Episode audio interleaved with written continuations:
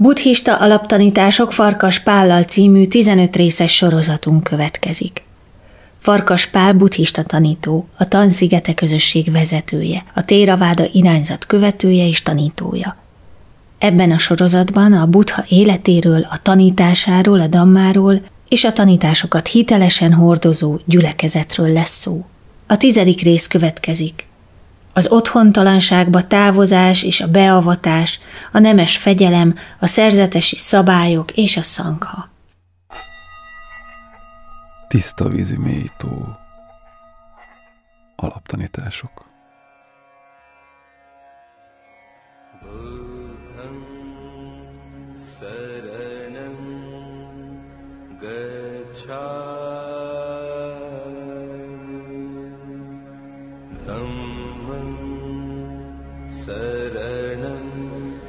Tisztelettel üdvözlöm a hallgatókat.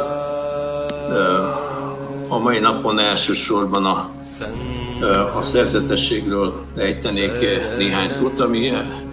azért rendkívül fontos a, buddhizmusban, hiszen a, hiszen a, a buddhizmus elsősorban egy,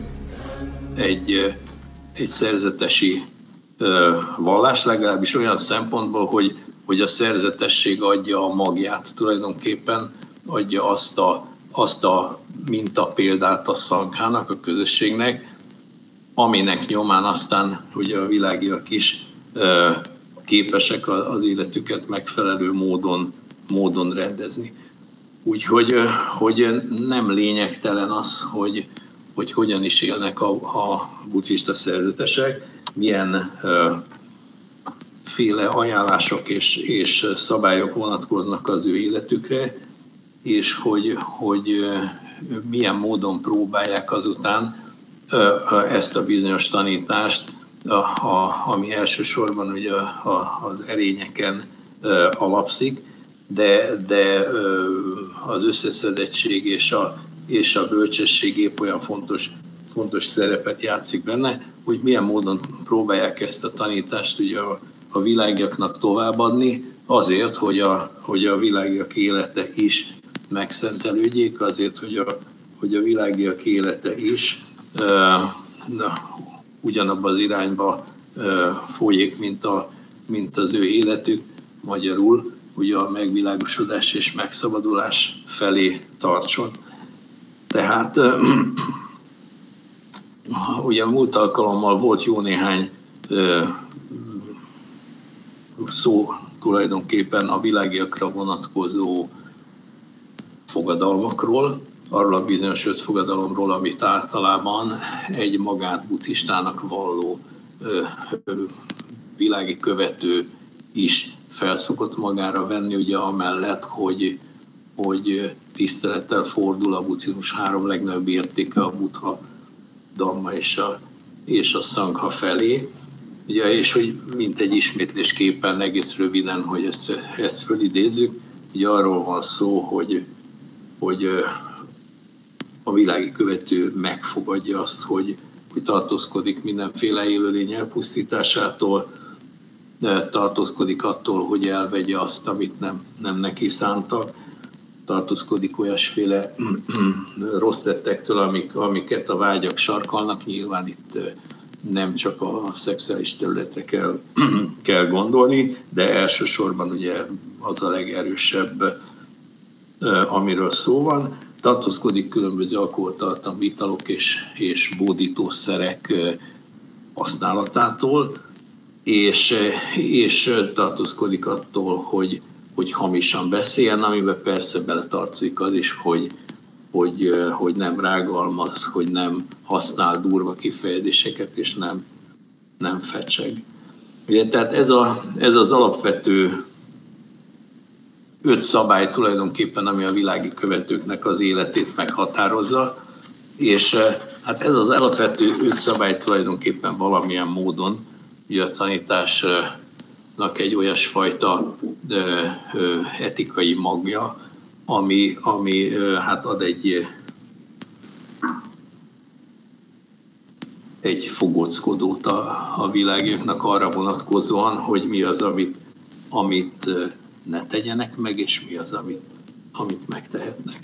Ugye a szerzetesekre vonatkozóan természetesen, tehát hogyha valaki elhatározza magát, hogy, hogy a szerzetbe belép, akkor ennél hát azt mondhatnám, hogy szigorúbb szabályok vonatkoznak rá, vagy több kötöttség vonatkozik rá, hiszen a szerzetes teljesen elköteleződik a, a tanítás követése mellett, és ahhoz, hogy teljesen képes legyen elköteleződni a, a tankövetése mellett, tehát a tudatát összeszedeti tegye, és a, és a megértés felé haladjon, ugye ahhoz nyilvánvalóan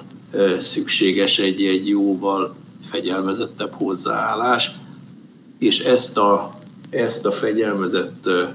hozzáállást, ugye ezt olyasféle módon jelzi a, jelzi a buddhizmus, amit a, amit a Dhamma Vinaya kifejezés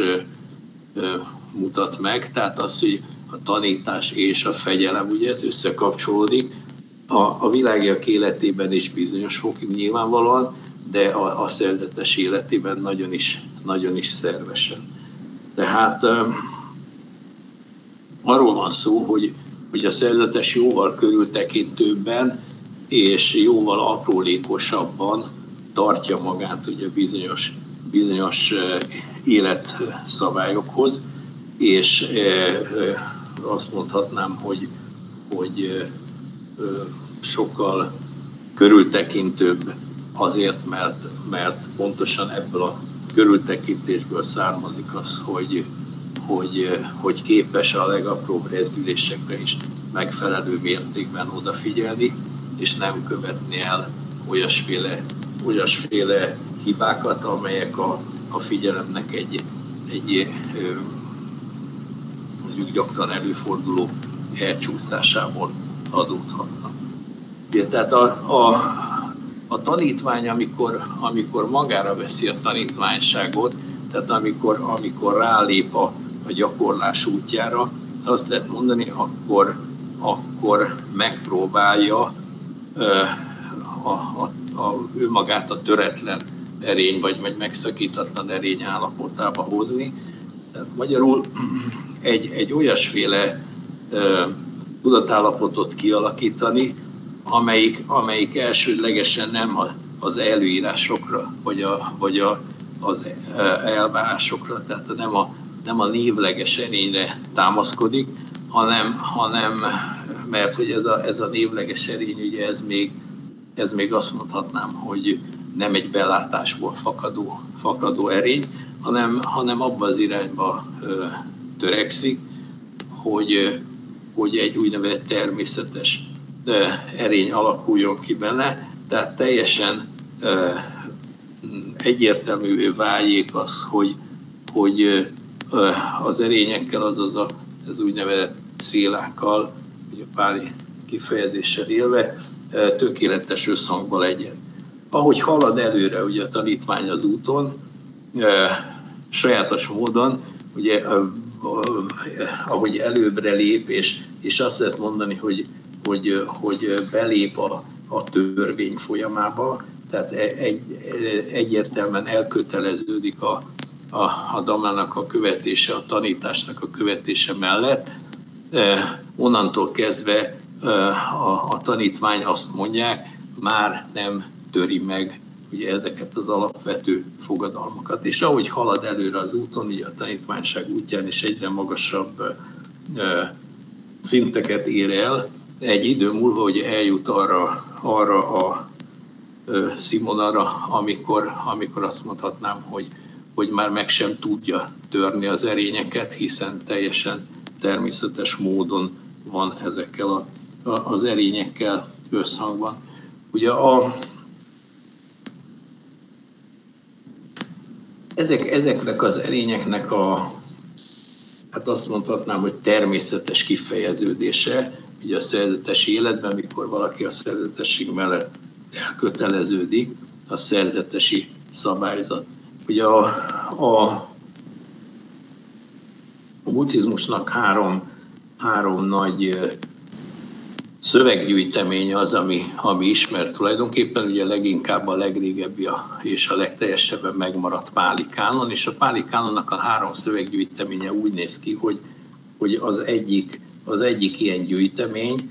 az, az a, a buthának, vagy adott esetben néhány nagy tanítványának a, a tanítóbeszédeit tartalmazza. Ugye azokat a tanítóbeszédeket, amelyeket életük során különböző helyeken és különböző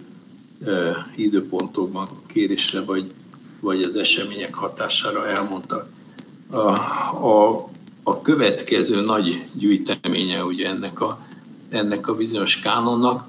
az, amit Vinaja Pitakának, tehát a fegyelmi szabályok gyűjteményének szokás nevezni, és ez a, ez a Vinaja az tulajdonképpen, ami, ami hát azokat a, azokat a bizonyos erkölcsi szabályokat, azokat a bizonyos erényeket sorolja föl, illetve tartalmazza, írja le és, és, és teszi közérthetővé, amelyek szükségesek ahhoz, hogy, hogy valaki akár világiként, akár szerzetesként ezt az életet élje, de természetes az, hogy, hogy a vinajának ugye az alapvető része az a, a szerzetességgel és a szerzetesi szabályokkal, a szabályokkal foglalkozik. Ugye a szerzetességnek a, a tehát sajátos az, hogy, hogy ebbe a bizonyos gyűjteménybe, ami a, a fegyelmi szabályoknak a, a gyűjteménye, tulajdonképpen nem tartozik bele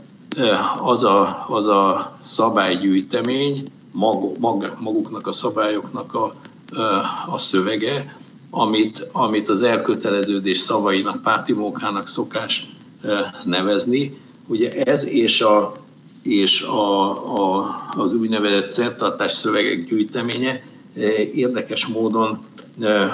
kimaradt ebből a, ebből a, ebből a gyűjteményből, mert hogy úgy gondolják, hogy ezek, ezek bizonyos fokig liturgikus szövegek, tehát ezeket nem vették be a, a, a tanító beszéd, beszédek körébe, viszont ezeknek a szabályoknak a kifejtéséről szóló könyv, illetve ezeket a szabályokat magyarázó és, és, és részletesen körülíró két könyv, ugye a szabályok kifejtése és a, és a, a, a magyarázata, illetve hát azoknak, a, azoknak az összegzése, ugye ez a három könyv végül is, ez az, ami, ami magát a, a, a vinaját, a vinaja pitakát, a vinaja a fegyelmi szabályok gyűjteményét alkotja. Ugye van egy harmadik könyv is, a, amire úgy, úgy szokták fordítani, hogy a, hogy a, a magasabb tan gyűjteménye, egyfajta szisztematizált tangyűjtemény tulajdonképpen a Buddha különböző kategóriáinak és, és, és tanítási elemeinek a, a magyarázata. Tehát a Buddha a saját tanításra is nagyon, nagyon gyakran a Dhamma Vinaya szavakkal, tehát a, a tanítás és fegyelem szavakkal ö, utal. Ezért azt gondolom, hogy, hogy azért van ez, mert, mert nagyon-nagyon fontosnak tartotta a fegyelmi szabályokat, még egyszer mondom, lévén egy, egy szerzetesi, eredetileg legalábbis, vagy, vagy kezdetben egy elsődlegesen szerzetesi vallásról lévén szó. Ugye, és, és hát a szerzetesség az a, az a természetes módon kiválasztódott élcsapata tulajdonképpen a, a buddha követőinek, akik az egész életüket arra teszik rá, hogy, hogy ezt a tanítást megértsék, gyakorolják és képesek legyenek a legmagasabb színvonalon megvalósítani, és miután képesek voltak erre, természetesen ugye a, a, az együttérzésükkel visszatérjenek a, visszatérjenek a, a hétköznapi emberek körébe, és őket is megkíséreljék valamiféle módon megtanítani arra, hogy hogyan lehet ezt az utat ezen a nagyon magas színvonalon járni. Ugye tudjuk azt, hogy a buddhizmus későbbi történetében a világiak már jóval nagyobb szerepet kaptak, mint a, mint a korábbi időszakban. Szükség is volt erre természetes módon, hiszen, hiszen ugye minden embernek lehetőségében áll a, a megszabadulás, még akkor is, hogyha a természetesen könnyebb adott esetben ezek között a nagyon szabályozott és megóvott körülmények között gyakorolni, mint amilyen a, a szerzetesség. Hiszen, hogyha elképzeljük, ugye akkor a szerzetesnek nagyon sok mindenre nem kell gondot viselnie, amire egy világi embernek, egy hétköznapi embernek, egy adott esetben egy családban élő vagy családos embernek oda kell figyelnie. Ugye nem kell, nem kell gondot viselnie adott esetben a, a megélhetésére. Nem kell, nem kell gondot viselni arra, hogy, hogy mit teszik, vagy mit visel. Tehát mindez nagyon, nagyon-nagyon le van egyszerűsítve, és, és természetesen ugye tovább egyszerűsíti ezt a helyzetet a cölibátus, azaz ugye a, a más emberekkel való kapcsolata meglehetősen szabályozottá válik. Tehát akkor, amikor, amikor valaki elköteleződik a, a, a szerzetesség mellett, amikor valaki úgy érzi, hogy, hogy képes lenne ezt a, ezt a meglehetősen szabályozott életmódot folytatni, akkor, akkor meg kell tennie néhány elhatározást. A,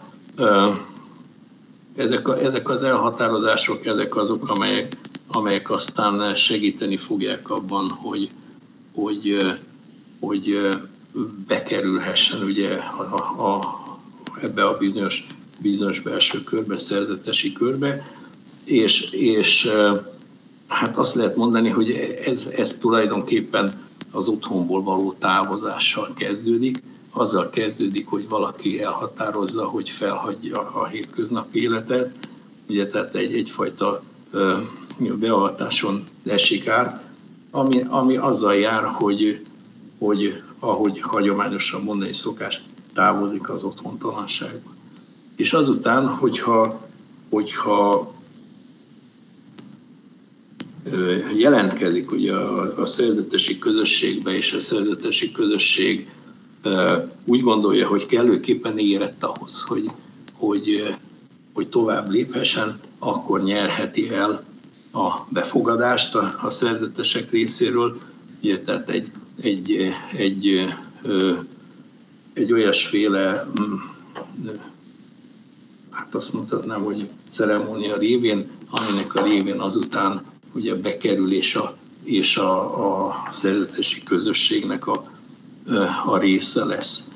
Tehát ez, ez, a, ez a két aktus ugye egymást tulajdonképpen kiegészíti, tehát először meg kell tenni azt az elhatározást, hogy az ember a világ életből kilép, és, és ott hagyja azokat a, azokat a dolgokat, amelyek, amelyek a hétköznapi élethez kötötték, majd amikor ez, ez megtörténik, és a közösség is alkalmasnak találja arra, hogy ezt a kívülről talán kényelmesnek látszó, de, de meglehetősen nehéz és, és, és, és hát sokféle, sokféle kötöttséggel is terhesnek tűnő életet ugye élje. Persze ezek a kötöttségek nyilván csak addig kötöttségek, ameddig hogy a, a szerzetes nem képes arra, hogy belássa, hogy miért is születtek ezek a szabályok, hogy miért és milyen módon fogják ezek a, ezek a szabályok a közösség életét megvédeni mindenféle viszálytól és, és, és félre csúszástól. Tehát amikor a szerzetes ugye belépett a, belépett a rendbe, és megkapta ezt a, ezt a bizonyos befogadást, ami úgy zajlik, hogy a, a szerzetesi közösség összegyűlik, és ilyenkor van egy idősebb nagy tekintélyű szerzetes, ugye ez a, ez a, a, a befogadó szerzetes az, aki, aki majd a aki majd a szerzetességbe az illetőt véglegesen befogadja. Ugye és vannak olyan szerzetesek, akik előtte, hát azt mondhatnám, hogy, hogy kitanítják arra, hogy, hogy mit és hogyan kéne majd a, a, a szerzetben tennie, és, és hát képesek tulajdonképpen részt venni abba, abba a rövid szertartásba, ami a, ami a buddha idejében még, még ténylegesen rövid volt, mostanában azonban már azt gondolom, hogy, hogy hát egy meglehetősen hosszú, hosszú szertartás rendé változott. Ugye hiszen a Buddha annak idején személyesen fogadta be az első jelentkezőket, és ez a, ez a, befogadás ez körülbelül úgy szólt, hogy jöjj szerzetes, írd a szent életet, hogy, hogy véglegesen véget vethesse a szenvedésnek. Azt gondolom, hogy ez egy meglehetősen egyszerű formula, ugye, és ehhez képest most ugye a, a hát rendektől függően egy-másfél órás ugye, avatási ceremóniává változott ez, a, ez az egész történet, amiben át lehet látni azt, hogy, hogy bizony az embereknek a, a, az ünnepélyességhez van egy, van egy bizonyos vonzásuk, és, és ilyenkor hát megpróbálják a, az egész alkalmat ugye olyasféle módon ünnepélyesét tenni, ami talán még a korai szerzetességtől meglehetősen távol áll. Ilyenkor ugye összegyűlik a, a, a szerzetesi közösség, és hát először felteszik nekik a, nekik a, a, a kérdést, hogy, hogy a tiszteletre méltók tiszták-e, tehát hogy nincs-e köztük olyan, aki vétkes, mert hogyha lenne ilyesféle dolog, akkor ugye meg kéne vallania ezt a bizonyos vétket. Hogyha, hogyha mindenki rendben van, hogy úgy mondjam, ugye akkor következik az, hogy a, hogy a menedékkérő, tehát az, aki, aki a rendbe be akarna lépni, az ugye bejelentkezik tulajdonképpen, és, és kéri ezt a, ezt a bizonyos avatást. Ugye a, a, a buddhista szerzetességnek a szokása szerint ugye a, a, akár hölgyről, akár úrról van szó ebben az esetben, ugye mind, mind két nemben a jelöltek fejét leborotválják, egyes vonalakon a szemöldökét is. Ugye ez nyilván egyfajta jelképe annak, hogy, hogy elveszti a világi szépségre és cicomára való, való hajlamát. Ugye, tehát magyarul lemond ezekről a, ezekről a dolgokról, és, és nem tartja már olyan fontosnak, mint korábban, és akkor a, az avatáson résztvevő, ugye kérdező szerzetes kérdéseket tesz, tesz föl az illetőnek. Ezek a kérdések mai szemmel nézve talán közülük legalábbis bizonyos feltétlenül furcsának tűnik. Ugye, tehát az, hogy szenvedsz betegségbe, vagy azt, hogy, hogy férfi, illetve nő vagy-e, vagy azt, hogy, hogy bűntelen vagy-e, vagy azt, hogy apád, anyád engedi, bár seged is egy furcsa kérdésnek hat. Ugye ezek még, vagy betöltötted de 20. évedet, ezek, ezek mm, egyszerű kérdéseknek hatnak, ugye, de például az a kérdés, hogy ember vagy-e, vagy az, hogy királyi szolgálatba állsz-e, vagy az, hogy büntlen vagy-e, de ezek sajátosaknak tűnnek most. Ugye ezek hát a régi időkből kiindulva értelmezhetők, ugye valaki annak idején, például ha királyi szolgálatban állt, ugye nem léphetett be a szerzetességbe mindaddig, amíg el nem, el nem engedték, vagy hogyha nyilván valamiféle büntetés alatt állt, vagy, vagy büntetés nézett ki neki, ugye nem léphetett be, ez talán ma is így lenne helyes, de ide tartozik az is, hogy, hogy, hogy van-e, van-e ruhád és kulduló csészéd, mi a nevet ki a tanítód. Ugye ezeket kell a, a jelöltnek megválaszolni, méghozzá természetesen valós módon, és akkor ugye, ha, ha a közösség úgy értette ezt, hogy, hogy a, a válaszok megfelelőek, akkor, akkor jöhetett ugye elő a jelölt, aki kérte a,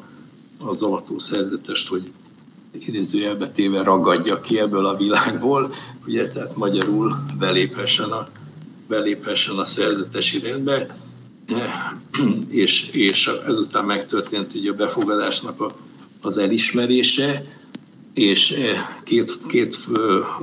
fontos dolgot kellett ugye ilyenkor megtenni. Az egyik, hogy az időpontot rögzítik, a másik az, hogy egy tanítást adtak a szerzetes négy kelléke felől. felől. Ugye az időpont rögzítése sajátosnak tűnik, de, de mégsem az. Tehát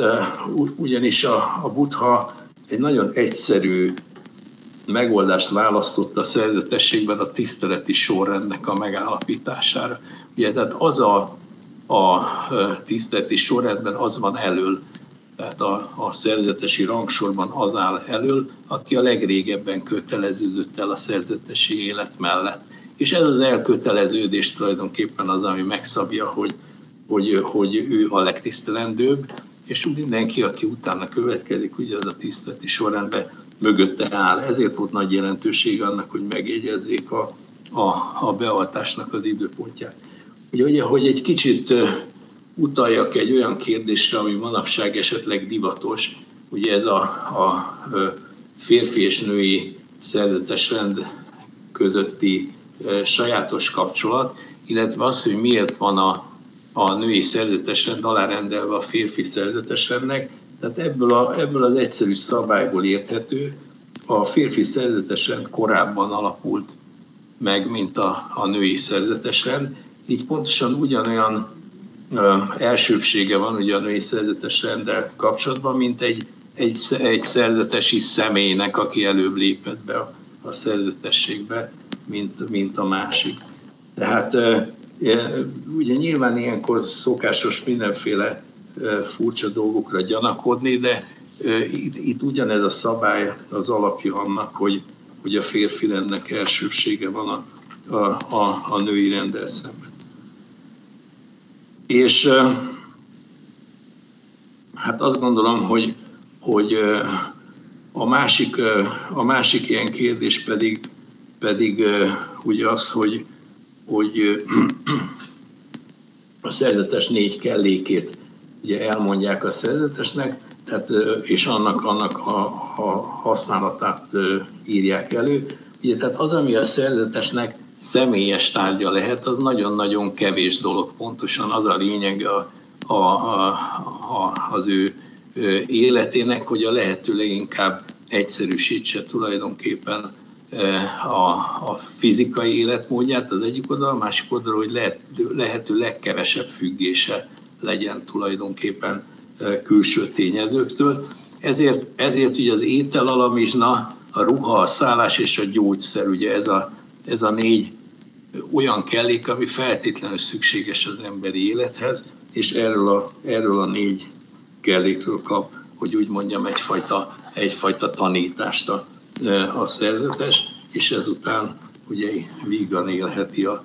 élheti a szerzeteseknek az életét. Ugye nagyon, nagyon fontos az, hogy, hogy ez a szerzetesi élet a buddha idejében még vándor szerzetesi élet volt.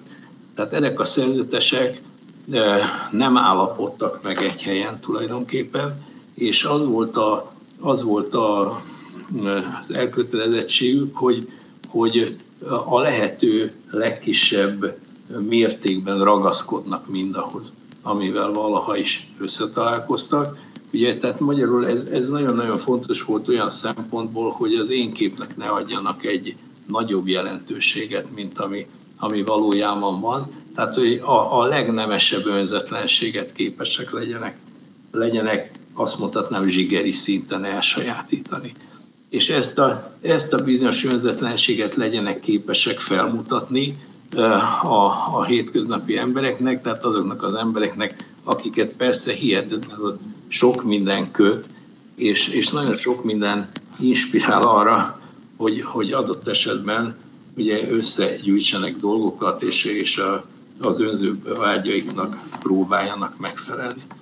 Ugye, tehát azt gondolom, hogy, hogy ugye a szerzetességnek a, a,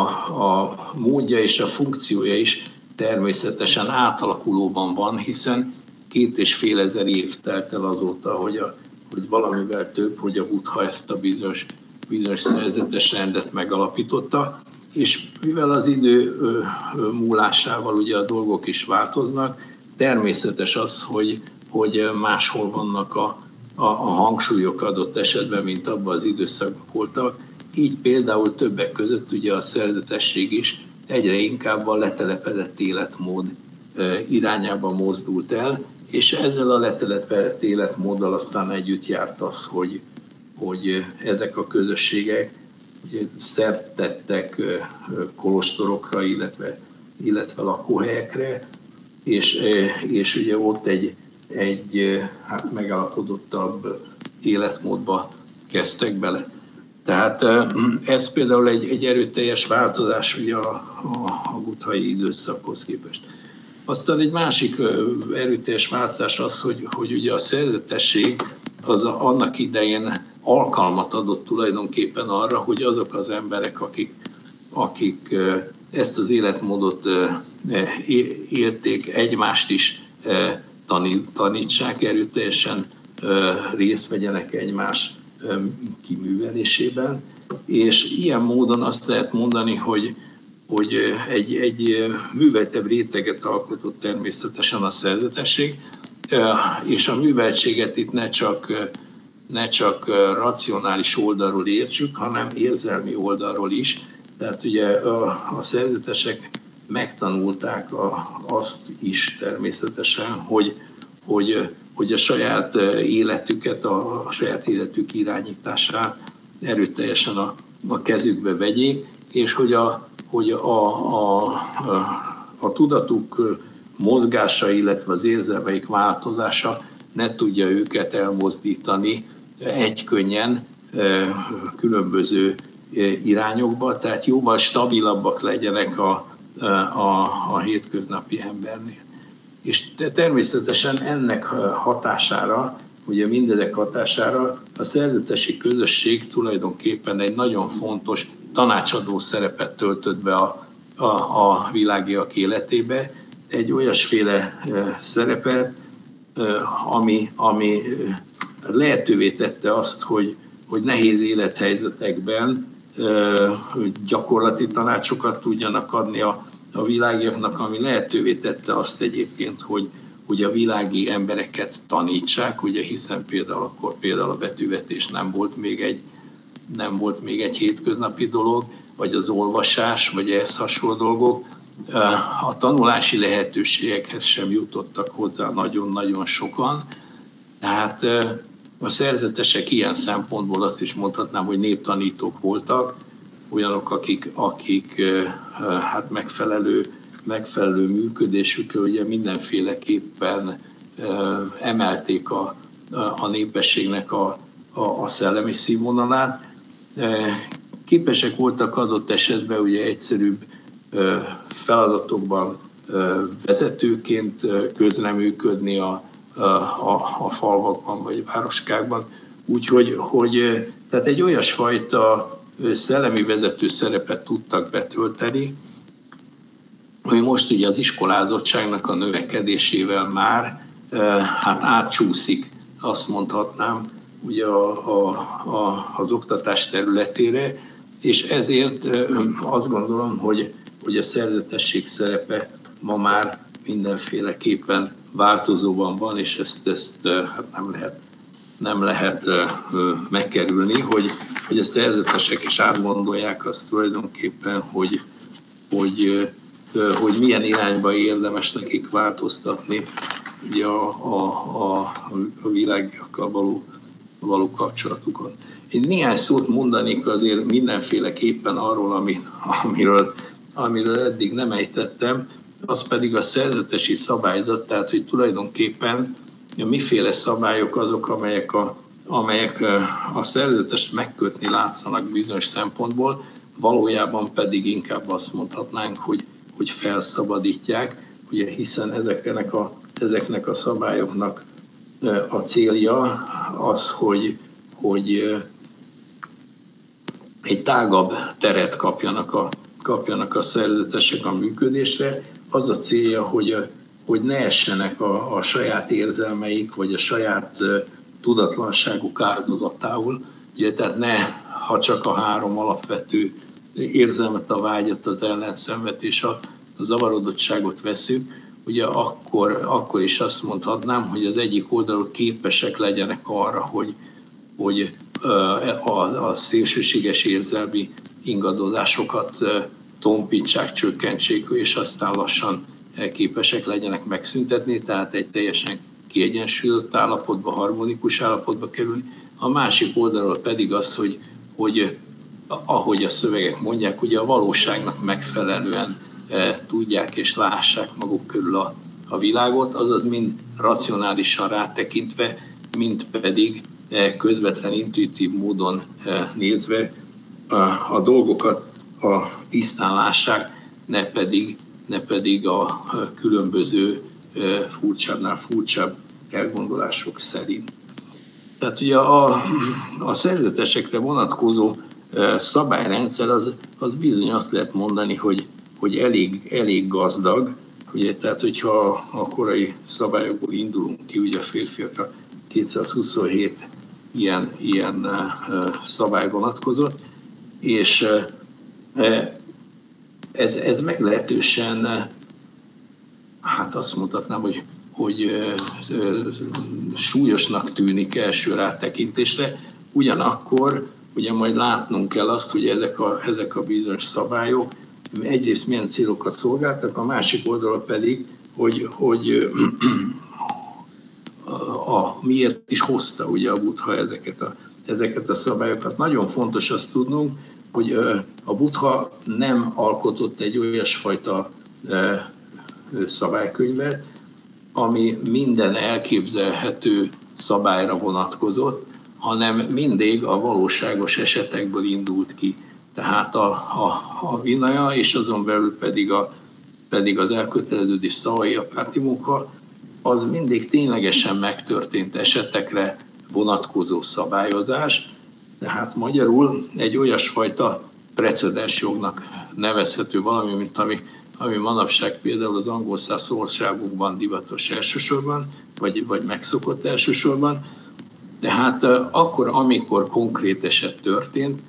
akkor a Buddha a saját kiegyensúlyozott álláspontját kialakította ebben, a, ebben az ügyben, és ezt, a, ezt az álláspontot közölt a, a, a szerzetesekkel. Ezeket foglalták azután ugye szabályok, szabályokba, és ezeket a, ezeket a szabályokat járták körül ugye sokféle oldalról a, a szerzetesek. Abban az esetben, hogyha ha ezek ellen a szabályok ellen valaki vétett, ugye akkor nagyon-nagyon gondos vizsgálat következett, hogy az egyik oldalról azért, hogy megvizsgálják azt, hogy a szerzetes teljesen tudatában volt-e a, a, a cselekedeteinek, tehát nem volt-e olyasféle tudati befolyásoltság alatt, például egy súlyos betegség által, vagy, vagy valamiféle egyéb esemény által, ami miatt nem volt igazán birtokában a, a, a felismerés képességének. Ugye a másik oldalról pedig, pedig nyilvánvalóan azt, azt kellett megvizsgálni, hogy, hogy, hogy szándékosan történt ez a dolog, vagy pedig figyelmetlenségből, ugye hiszen a, a két dolognak a megítélése az, az, az abban az esetben, hogyha szándékosan történt, sokkal keményebb és súlyosabb, mint hogyha, hogyha pusztán figyelmetlenség van a, van a hátterében, bár az is természetesen de nem a helyes viselkedéshez tartozik. A szabályokat súlyosság szerint kategóriákba sorolták, és természetesen ugye a súlyosabb szabályok azok, amelyeknek, amelyeknek azután hát erősebb következményei lehetnek, Közülük ugye a négy kiemeltnek, a jóvá tehetetlen védségeknek az a következménye, hogy, hogy a szerzetesnek le kell vetni a szerzetesi ruhát, mert, mert elbukott, ugye nem tartozik a közösséghez, ahogy ezt a, ezt a szöveg mondja. Tehát olyasféle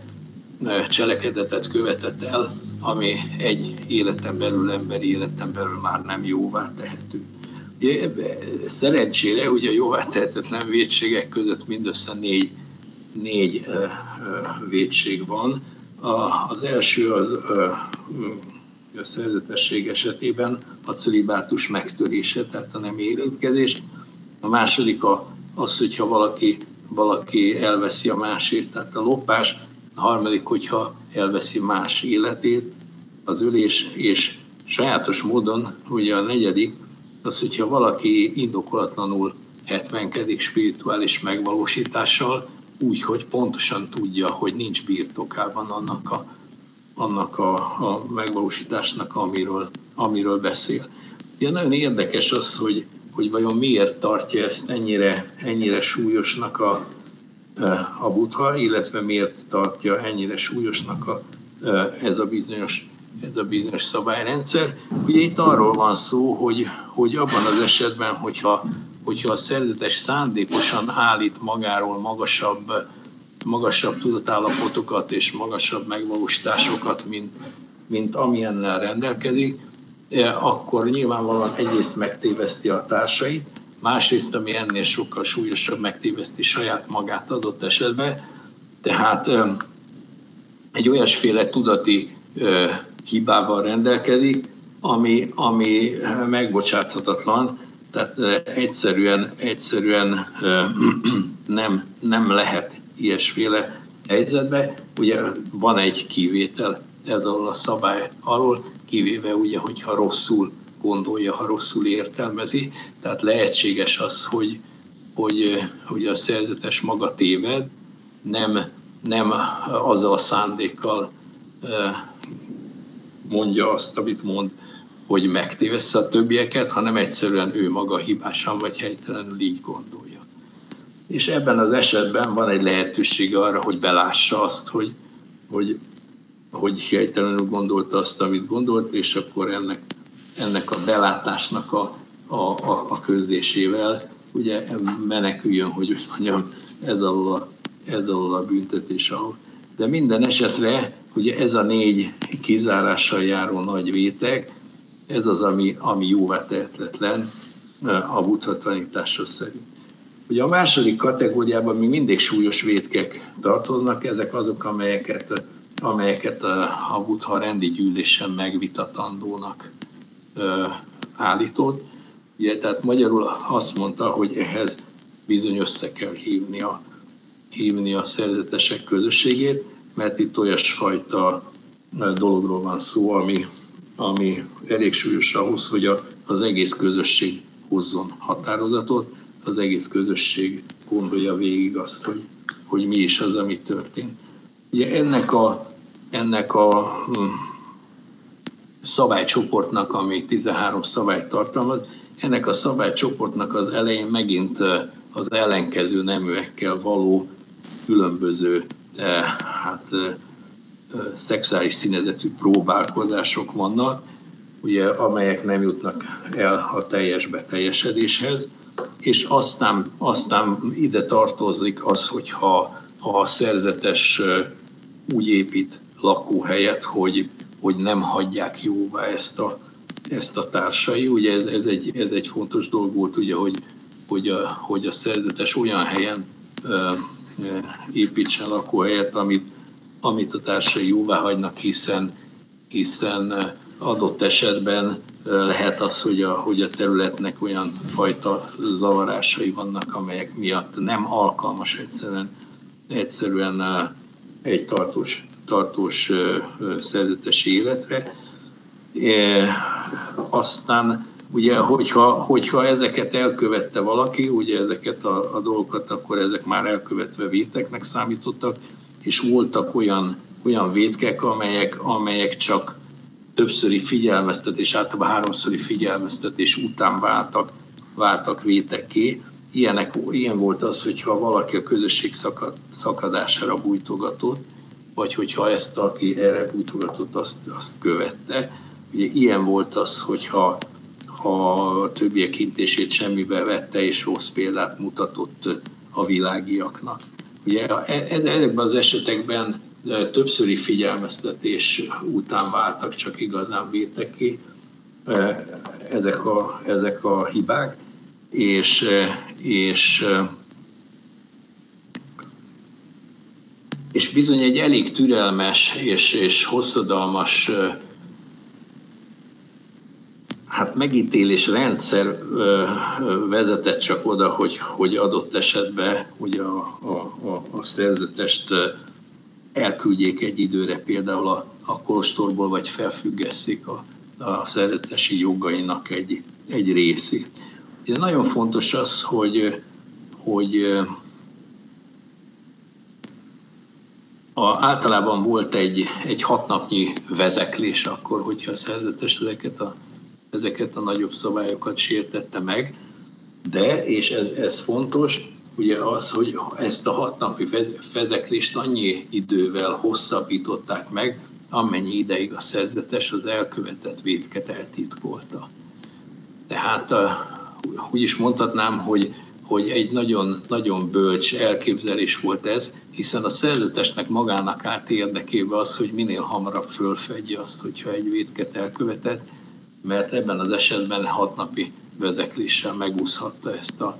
ezt az ügyet. Ugye a, a, a másképp pedig az eltitkolás idejének megfelelő ideig e, továbbra is büntetés alatt áll. Ugye ez a büntetés, ez nem látszik nagyon szigorúnak talán kívülről, de valójában voltak olyan elemei, amelyek meglehetősen kényelmetlenné tették ezt, pláne egy idősebb szerzetes számára. Hiszen például olyasféle hát, ö, mellékbüntetések voltak, voltak benne, például, hogy a szerzetes, ha ez alatt a büntetés alatt állt, akkor a, a vezeklés ideje alatt a szerzetesi rangsor utolsó helyére került. Ugye, tehát ez, ez, egy, ez nem tűnik súlyosnak, ugye, hogy, hogy hirtelen mit a másik vagy ötödik helyről a szerzetes az utolsó helyre kerül, de hogyha elgondoljuk azt, hogy a világiak ilyenkor azonnal látták, hogyha például egy idősebb szerzetes hátra került a rangsorba, hogy itt bizony valamiféle nagy, nagy hiba az, amit a, az illető elkövetett, valamiféle módon nagyon mellé ment ugye a gyakorlatában,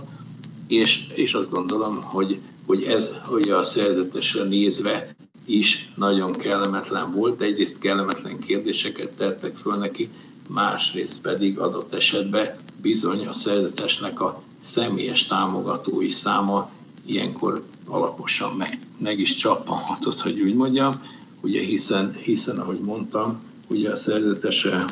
csak a támogatásokból él, és adott esetben ugye a nevesebb szerzeteseknek lehettek külön támogatói is, akik, akik esetleg megpróbáltak nekik bizonyos, bizonyos területen ugye kedvezni, tehát ezeknek a támogatóknak a száma ilyenkor megcsappanhatott erőteljesen. De más oldalról is, tehát például azt mondhatnám, hogy, hogy az a szerzetes, aki, aki egy ilyesfajta büntetés alatt áll, például az, az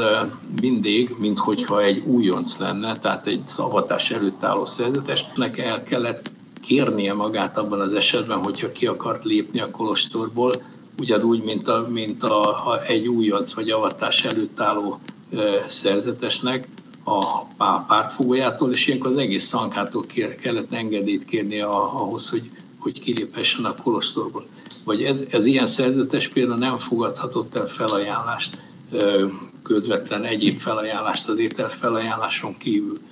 vagy, vagy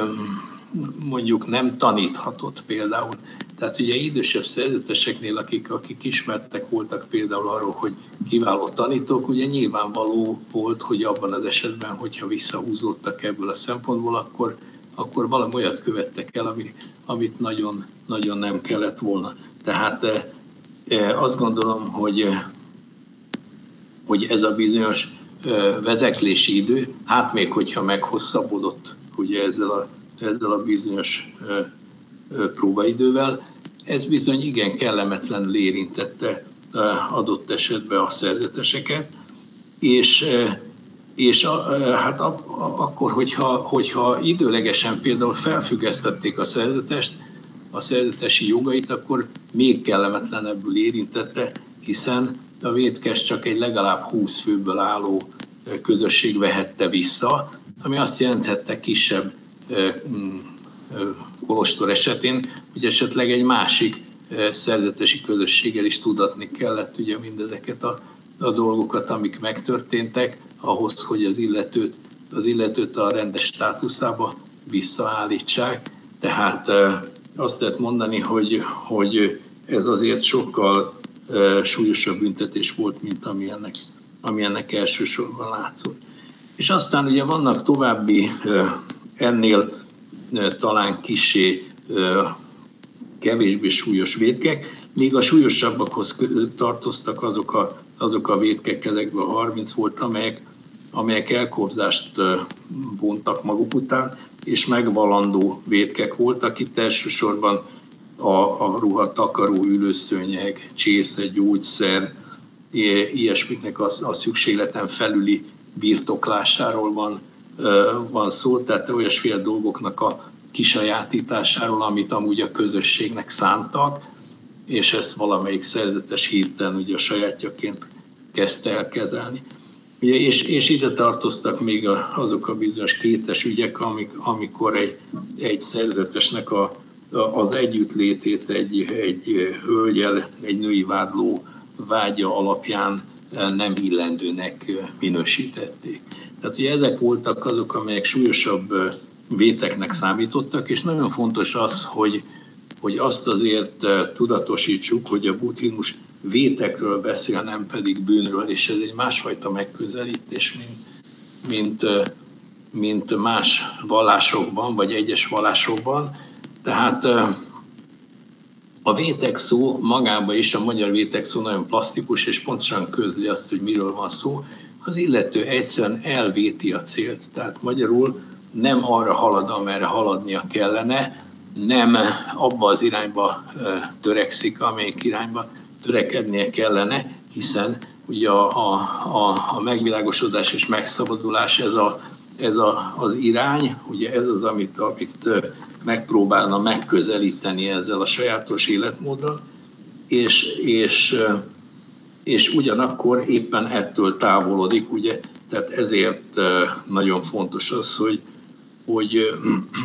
a vétek szót magát is helyesen értelmezzük. Természetesen ebből adódik az, hogy, hogy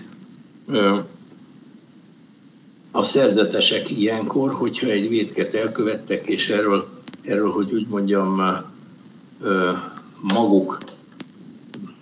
belátásával szereztek tudomást, akkor lehetőségük nyílt arra, hogy ezt a védket a társaiknak megvallják. Ugye minden egyes hónap végén, az úgynevezett holdnapokon, két hetenként voltak ugye ilyenek a újholdkor és teliholdkor, ugye a a szerzetesek felmondták a szerzetesi szabályzatot, ezt a bizonyos párhívókat. És amikor a, ez a, a felmondás ez tulajdonképpen azt a célt szolgálta, hogy újra meg újra emlékeztessék magukat ezekre a nagyon-nagyon fontos szabályokra, együttesen mondták ezt föl, hogy újra meg újra megerősítsék magukba azt, hogy, hogy ezek a szabályok éppen azt a célt szolgálják, hogy a megvilágosodás és megszabadulás irányába haladhasson egy szerzetes. És, és ne pedig távolodjék tőle. Tehát ha, ha ezeken a, a holdnapokon egy szerzetes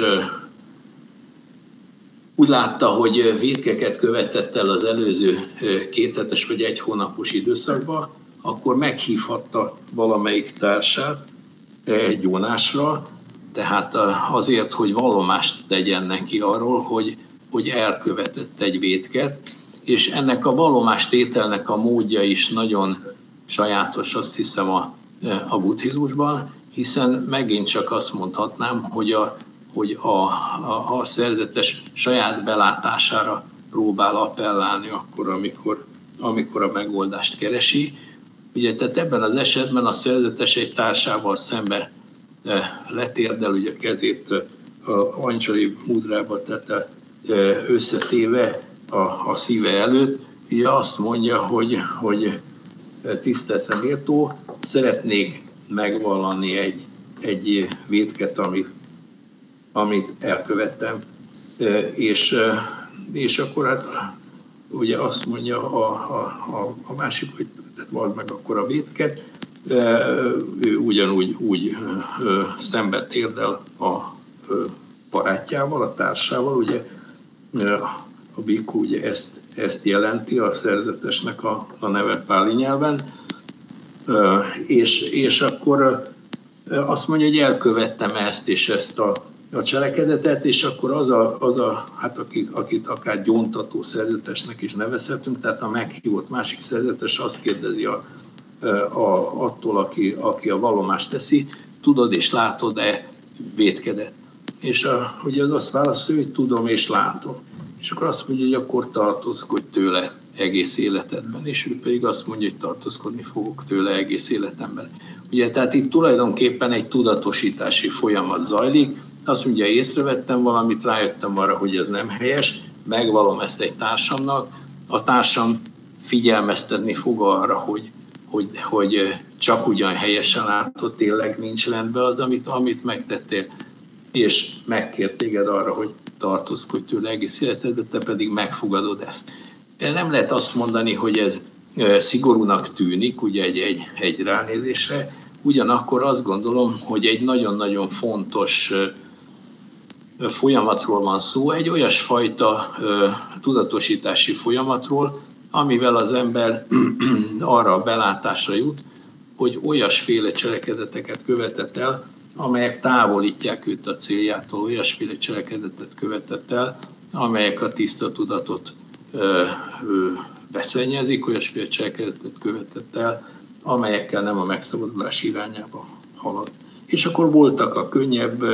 a könnyebb szabályok, ugye azok, amelyek, amelyek megvalandó védségek szóltak, ezek elsősorban a kolostori együttélést szabályozták, olyasféle módon. Itt, itt különböző morális hibák lehettek más neműekkel vagy tanítványokkal érte, ért, vagy érintkezve,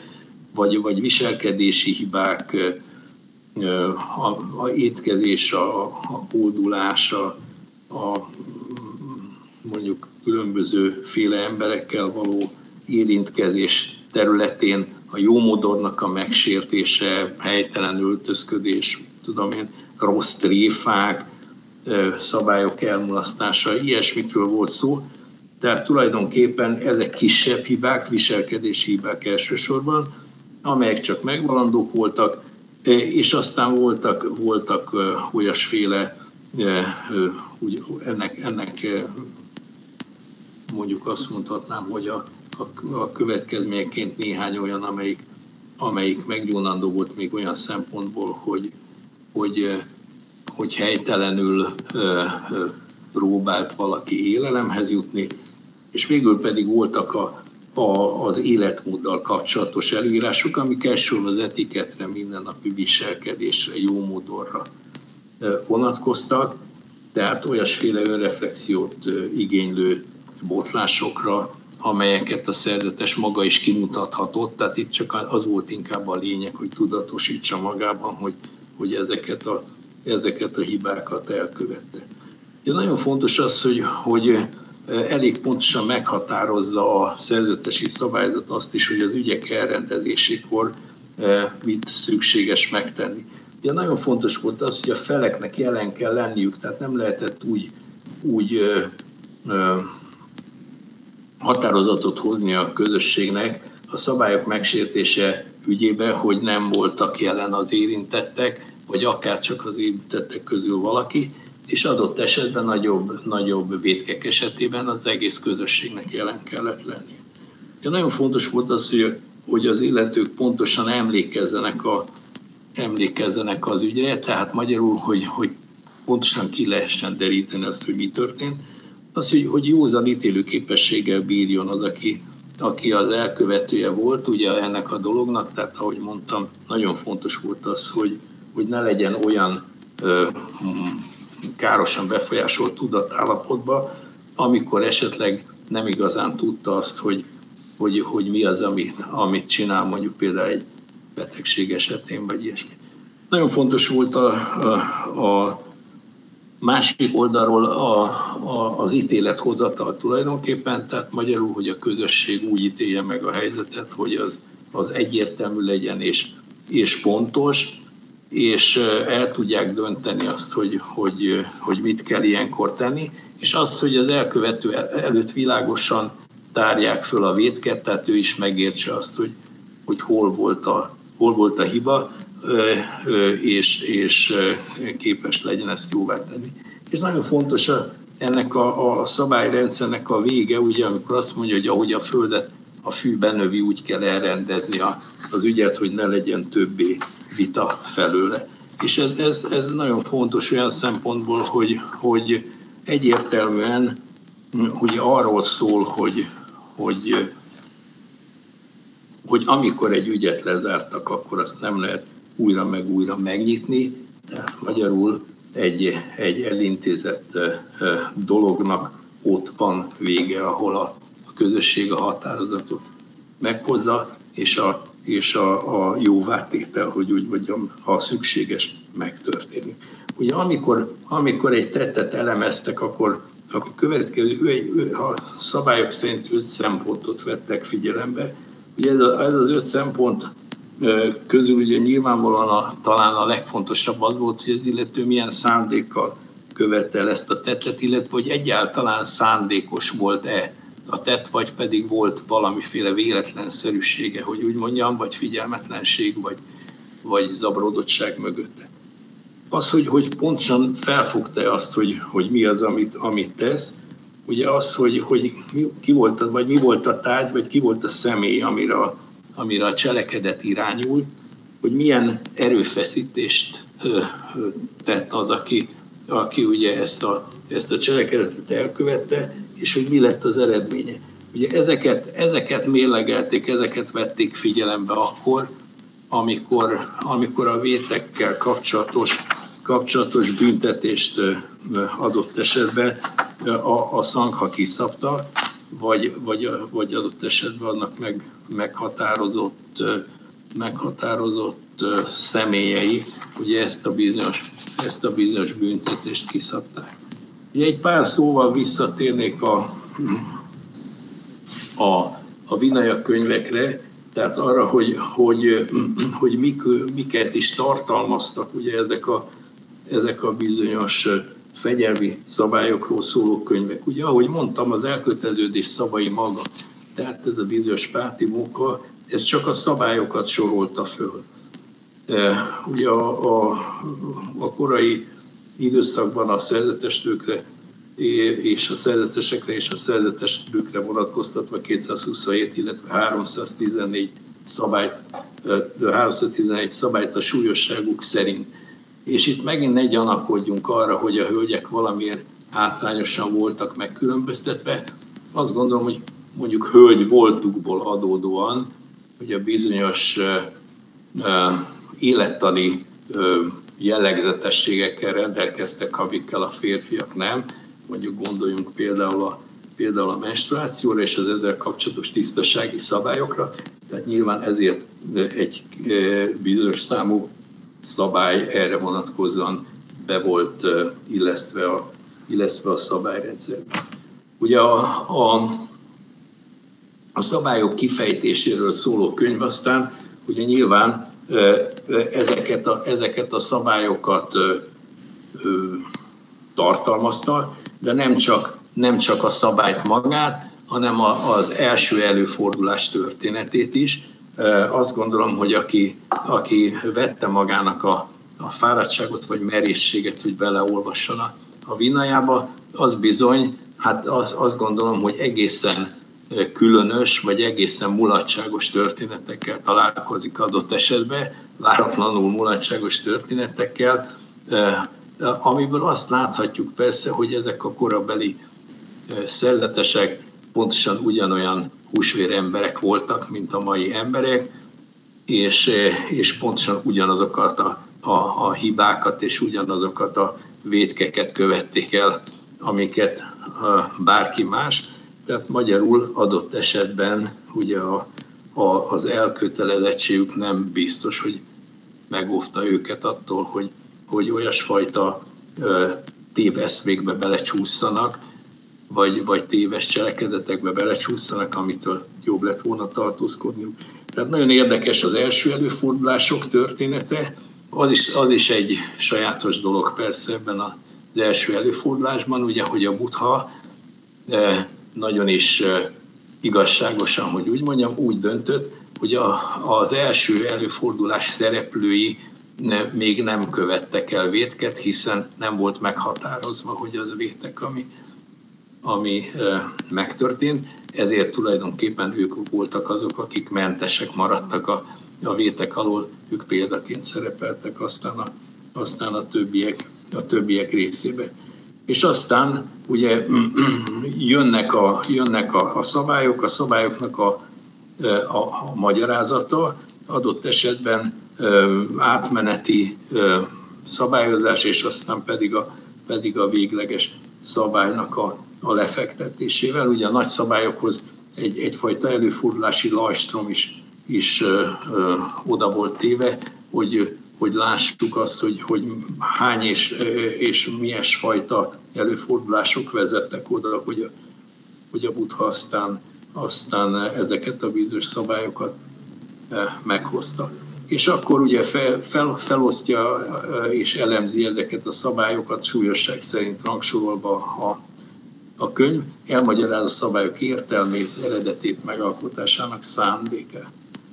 És, és hát sok mindenre kitér, persze kikre vonatkozik a szabály, mennyire beleegyezéssel hajtották végre a dolgokat, mi lett az eredménye. Milyen, milyen szabálysértések származnak, esetleg továbbiak belőle, illetve miféle kivételek vannak, mert ugye adott esetben voltak olyanok, akik, akik ugye nem e, követtek el vétket, bár nagyon hasonló dolgokat e, cselekedtek, mint amiket a, a szabály leír, de másfajta tudatállapotban vagy hozzáállással. És ugye a, a, ez, ez volt ugye a, a szabályok kifejtése, és aztán a következő könyvben pedig egy, egy, egy, egyfajta, ugye, amit Kandakának hívtak, egyfajta tematikus összeállítás következett, egy, egy, egy utóirat a szabályokhoz, azt is mondhatjuk, amelyik, amelyik a, a közösség együttélésének a, a szabályozását szolgálta, tehát itt a rendbe történő felvétel, a, a, a beavatás és befogadásnak a rendje, a életkori korlátok, mit tudom én, a, a kellékekre vonatkozó szabályok, a, az épületek kijelölésének, illetve használatának, és ugyanígy a, a, a különböző kellékek használatának a módjai. Tehát ez, e, ezek voltak leírva, nyilván benne volt az, hogy hogyan lehet ruhákat ajándékozni, illetve elfogadni, illetve tartósabb tárgyat a, a szerzeteseknek. Le, leírta a tiszteletadás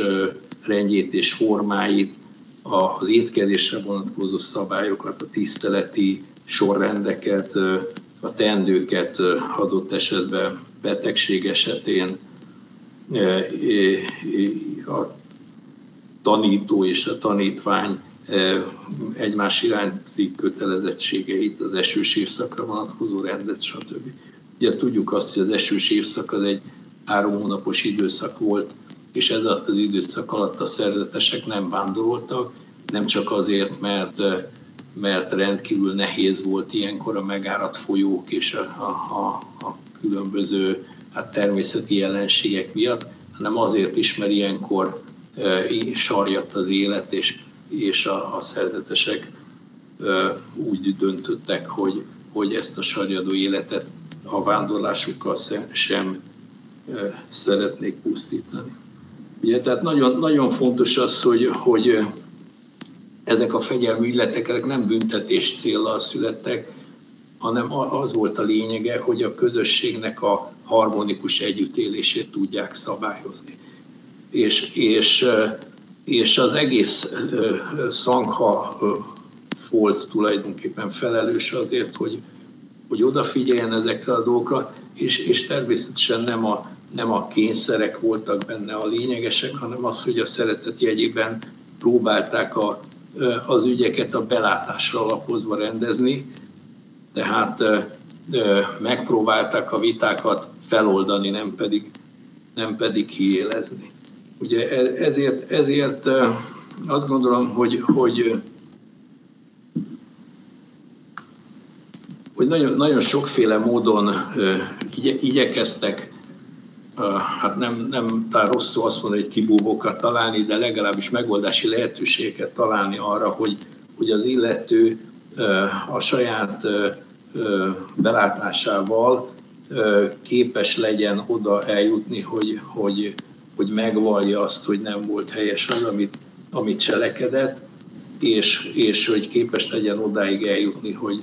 hogy, hogy ilyen módon old, oldódjék föl ez a, ez a, ez a bizonyos történet, és ne kelljen, ne kelljen különféle büntetésekkel befejezni ezt a, ezt a történetet. Ugye tudjuk azt, hogy abban az esetben, hogyha, hogyha egy szerzetes a nagy szabályokat megtörte, tehát nem volt képes arra, hogy ezt a bizonyos négy nagy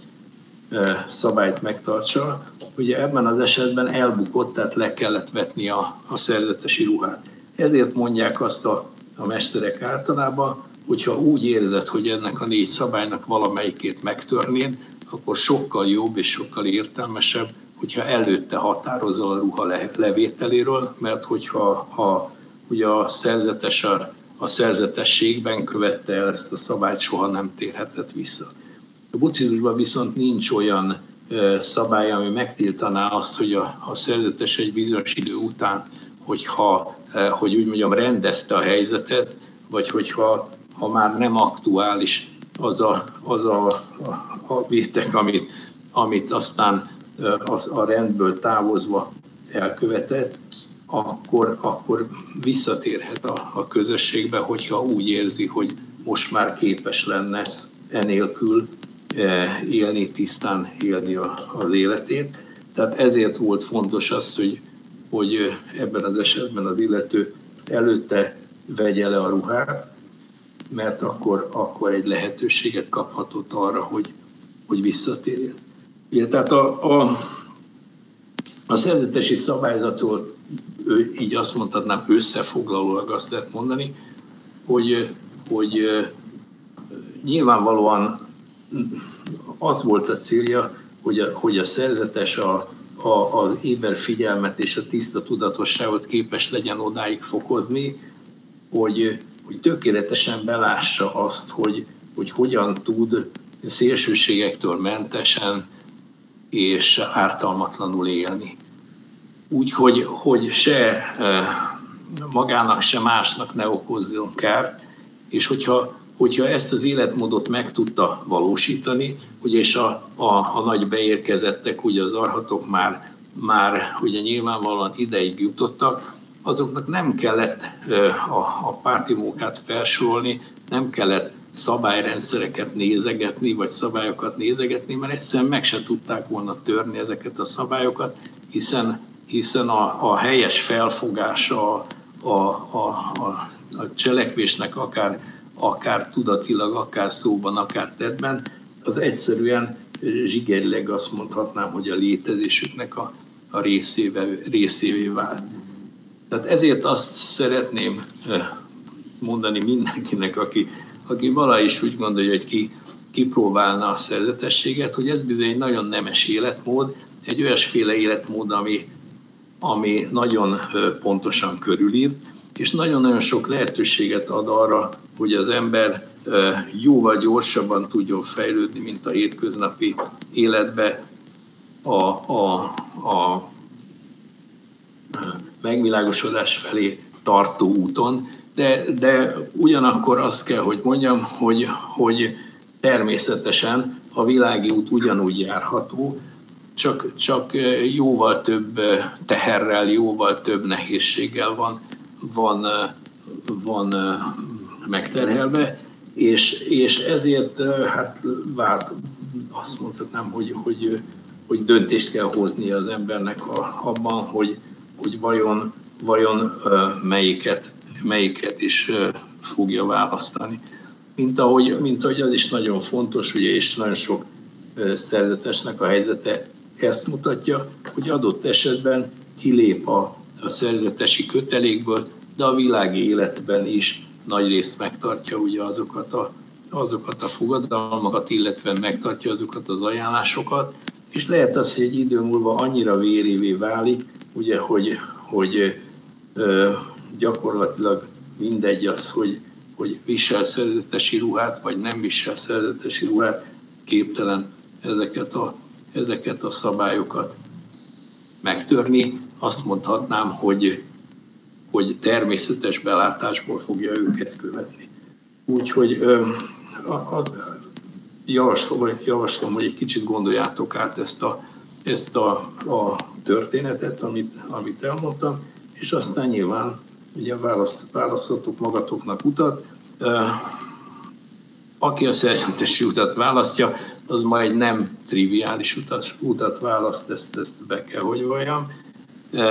de ugyanakkor, ugyanakkor egy nagyon érdemes utat választ, ugye egy olyasféle utat, amikor minden egyes embertől ugyan azonos távolságot fog fölvenni, nem lép hozzájuk se túl közel, se nem lép tőlük túl távol, de ugyanakkor ugye képes lesz arra, hogy, hogy mindenkinek, mindenkinek egyforma mértékben és egyforma odaadással segítse az útját, és ez egy elég nemes elhatározás. Úgyhogy köszönöm szépen a figyelmeteket, és találkozunk a következő alkalommal.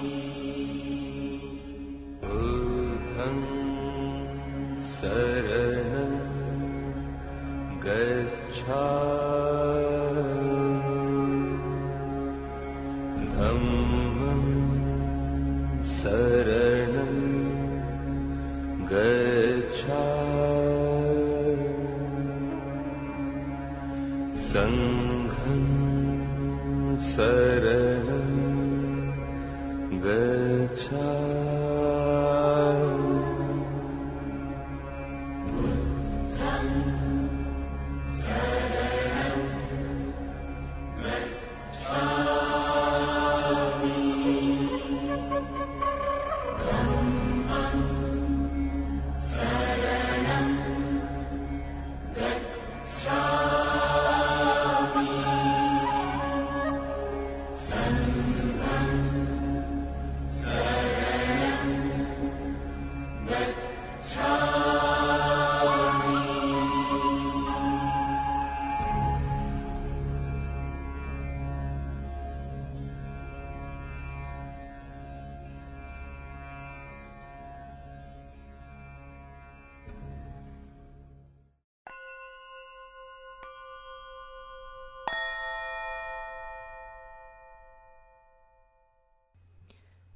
Buddhista alaptanítások Farkas Pállal című 15 részes sorozatunkat hallották. Ez volt a tizedik rész. Az otthontalanságba távozás és a beavatás.